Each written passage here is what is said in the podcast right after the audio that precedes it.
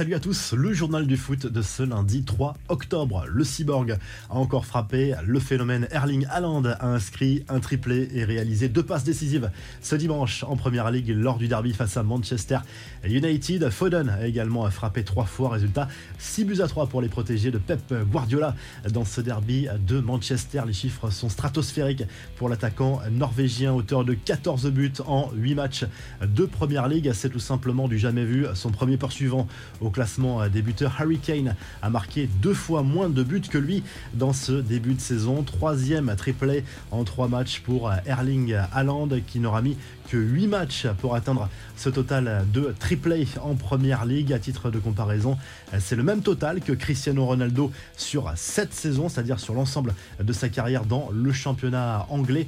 Et le buteur norvégien qui est bien parti pour battre le record de buts de Andy Cole et d'Alan Shearer avait inscrit 34 buts sur une seule saison. Et au classement, c'est toujours Arsenal qui est en tête devant Manchester City, justement. On le sait, Florentino Pérez et Nasser El Khelaifi ne sont pas les meilleurs amis du monde. Les deux hommes se détestent très clairement. En marge de l'Assemblée générale du Real Madrid, ce dimanche, le président merengue a adressé une nouvelle pique à son homologue du PSG sans pour autant le nommer. Le président de l'ECA, en l'occurrence El Khelaifi, a dit que Madrid avait peur de la compétition, mais il faut quand même lui rappeler qui est le Real Madrid, à lâcher Florentino Pérez, qui a de nouveau défendu le projet de création d'une Super League. Les infos et rumeurs du mercato, Jorge Sampaoli bientôt de retour en Europe, c'est possible. La sortie se rapproche pour l'entraîneur du FC Séville, Julen Lopetegui. Plusieurs candidats potentiels sont d'ores et déjà pressentis par la presse espagnole pour reprendre les rênes, dont l'Argentin qui avait démissionné de son poste à Marseille au début de l'été. Le nom de Rafael Benitez est également cité. Sampaoli a déjà dirigé Séville entre 2016 et 2017. Jude Bellingham dans le viseur de Manchester City. Erling Haaland tente visiblement de convaincre le jeune attaquant anglais de le rejoindre chez les Citizens. Les deux joueurs ont joué ensemble à Dortmund pendant deux saisons. Le Real est aussi sur le coup. Les infos en bref, les suites de cette tragédie survenue en Indonésie en marge d'un match de football. 125 morts ce week-end lors d'un mouvement de foule. Après un match à la suite d'un envahissement de terrain, la riposte de la police fait polémique. Elle est accusée d'avoir provoqué ce mouvement de panique. Une enquête est lancée. Des militaires seraient impliqués. Les responsables doivent être identifiés selon le ministre indonésien en charge de la sécurité. Il s'agit en tout cas de l'une des pires tragédies jamais survenues dans un stade.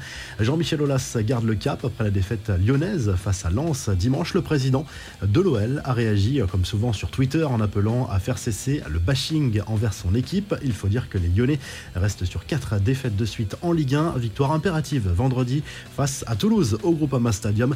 Peter Boss, lui, ne se sent toujours pas menacé. Il pourrait pourtant subir le même sort que l'entraîneur de Wolverhampton, le Portugais Bruno Lage a été limogé. Il paye le très mauvais début de saison de son équipe en Première Ligue. La revue de presse, le journal de l'équipe consacre sa une à la victoire des 100 et or 1-0 contre l'Olympique lyonnais dimanche soir en clôture de la 9 journée de Ligue 1. Score final 1-0 pour les Lensois, quatrième de cette Ligue 1 à 4 points des Parisiens, toujours leaders. Et les Lensois sont invaincus depuis le début de la saison. Ça va mal en revanche pour les Lyonnais. Du côté de l'Espagne, le journal AS consacre sa une à Karim Benzema qui a manqué un penalty avec le Real Madrid contre Osasuna. Score final, un but partout dimanche soir. C'est le premier accro pour les merengues cette saison dans le championnat espagnol, mais il reste co-leader de cette Liga en compagnie du FC Barcelone. Et en Italie, le Corriere dello Sport salue la victoire de la Juve 3-0 contre Bologne. Milik et Vlaovic ont marqué notamment la vieille dame et septième de Serie A. En tête, on retrouve toujours le Napoli et l'Atalanta devant la Lazio et l'AC Milan. Si le journal du foot vous a plu, n'hésitez pas à liker, à vous abonner pour nous retrouver très vite pour un nouveau journal du foot.